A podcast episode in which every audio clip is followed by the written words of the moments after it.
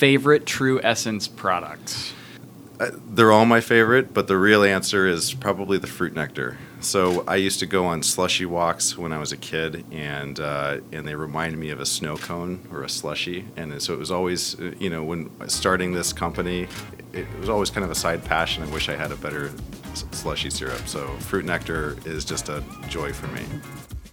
This is Ag Bioscience. Welcome and thanks for joining. I'm Mitch Frazier, CEO of Agrinovus Indiana. This is the podcast where we explore all things Ag Bioscience the people, the products, and innovations across food, animal health, plant science, and ag tech.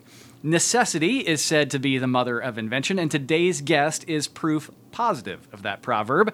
After learning his wife developed a dairy allergy, he turned to science to develop a dairy free chocolate. And in the process, he identified a new approach that is transforming food preservation. He's a brilliant scientist, an incredible leader, and an all around great guy. Welcome, Matt Rubin, founder and CEO of True Essence Food, to the podcast. Matt, really appreciate you being here. It's a pleasure to be here. Thank you for having me. We are going to have some fun today. You have such a powerful and inspiring story, a true entrepreneurial success story. Matt, before we dig into True Essence, I want to learn more about you. Share with us more about where you grew up and how did you become a food tech innovator? Sure, thank you. So I grew up right here in the heart of Indianapolis. Uh, my uh, my house growing up was just near Butler on the north side, and so I'm an Indianapolis native. And from a young age, I was kind of inspired by the senses. Um, even in in when I was um, even in young ages, I, I, did experiments on your sensitivity of smelling and how do people perceive hmm. smell. It was just a fascinating thing. I even won a science fair doing so.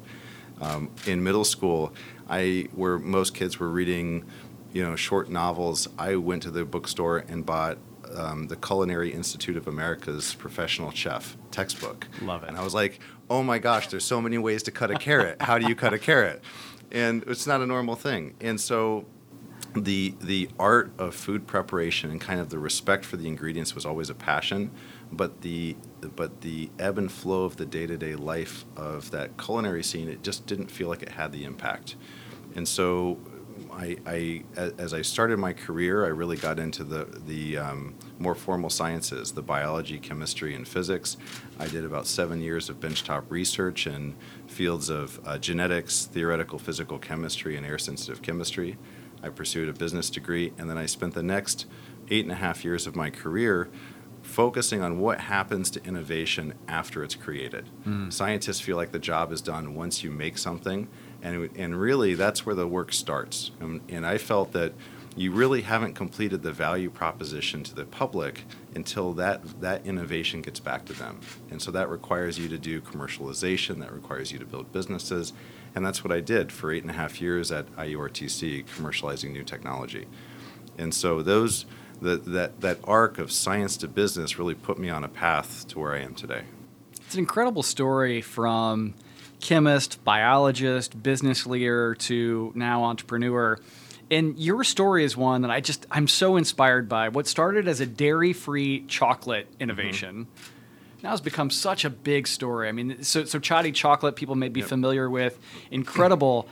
but it's so so much bigger than chocolate. Share with us more about the work you're leading at True Essence Foods and really that problem you're solving in the market today. Sure. Well, in many ways, chocolate was the perfect problem to focus on.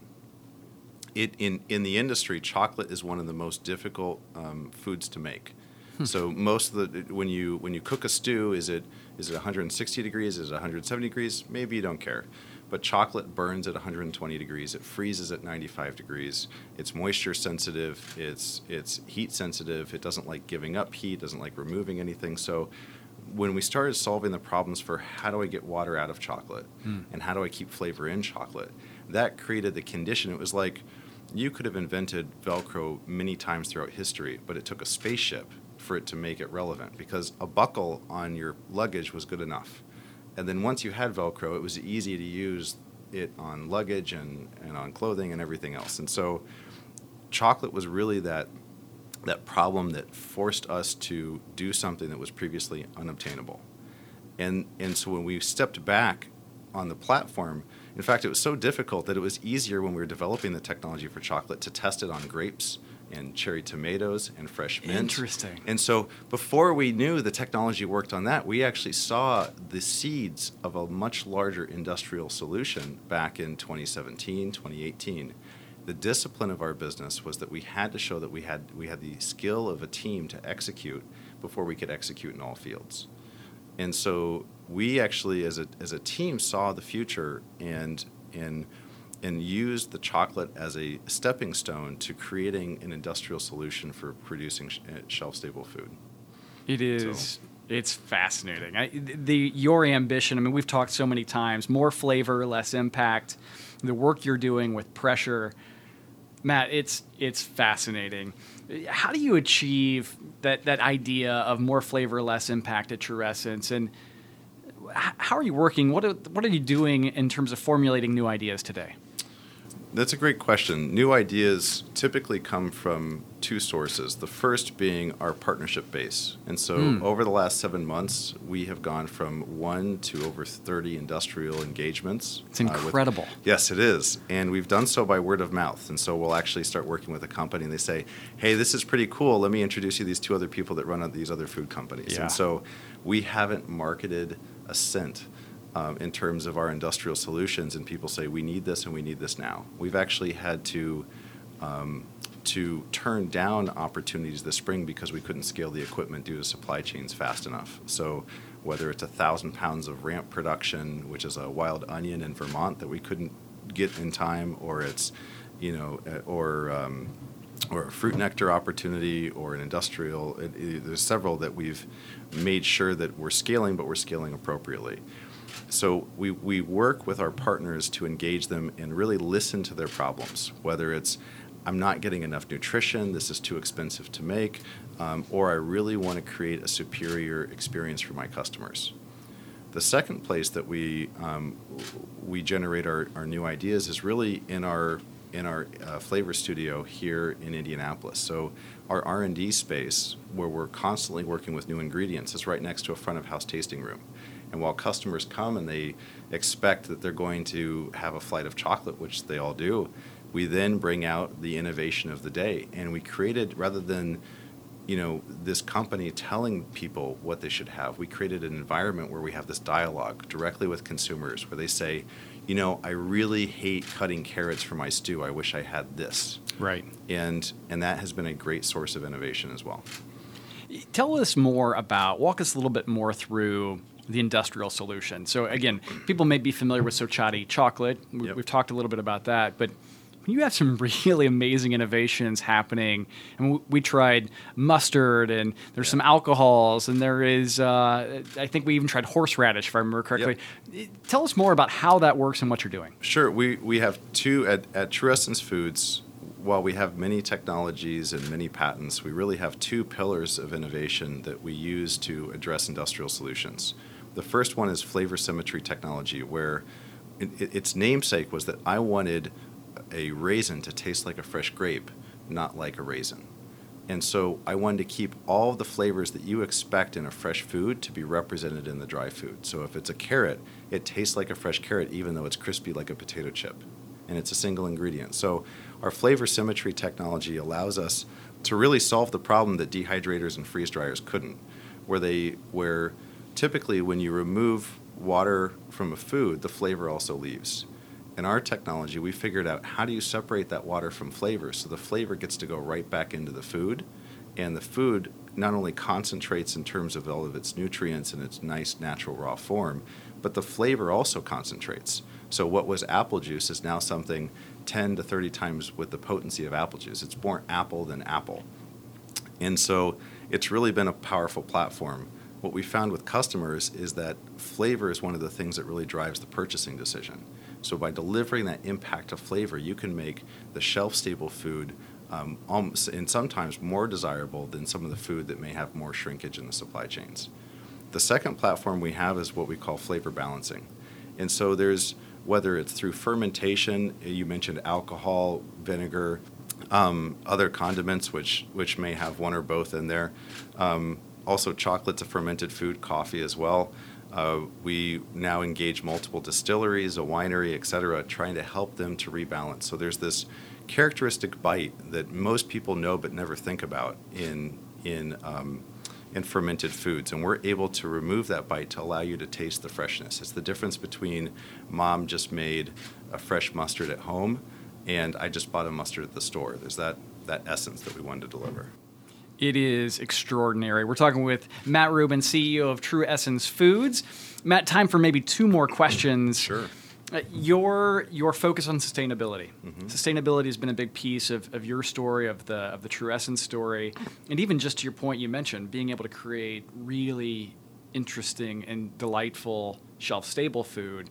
Tell us more about your focus on sustainability at True Essence, and, and how do you see that coming to life through the product? Sure. Uh, sustainability has been a passion of mine for several years. And when we approach sustainability, when I approach it personally and, and in reflection, when we approached it as a company, we really said in order for something to be truly sustainable, we can't trade one problem for another. We have to be sustainable across food, water, energy, transportation, and waste management. And if we and if we create a waste problem but solve a water problem, we're not really doing the job. So that became a pillar when we started True Essence Foods. Now, um, and, and, we use that. So by removing water at the source, we're able to decrease the shipping weight. We're able to decrease the shrinkage in the supply chain. And what we did was we created a technology where the sustainability is inherent in the technology itself.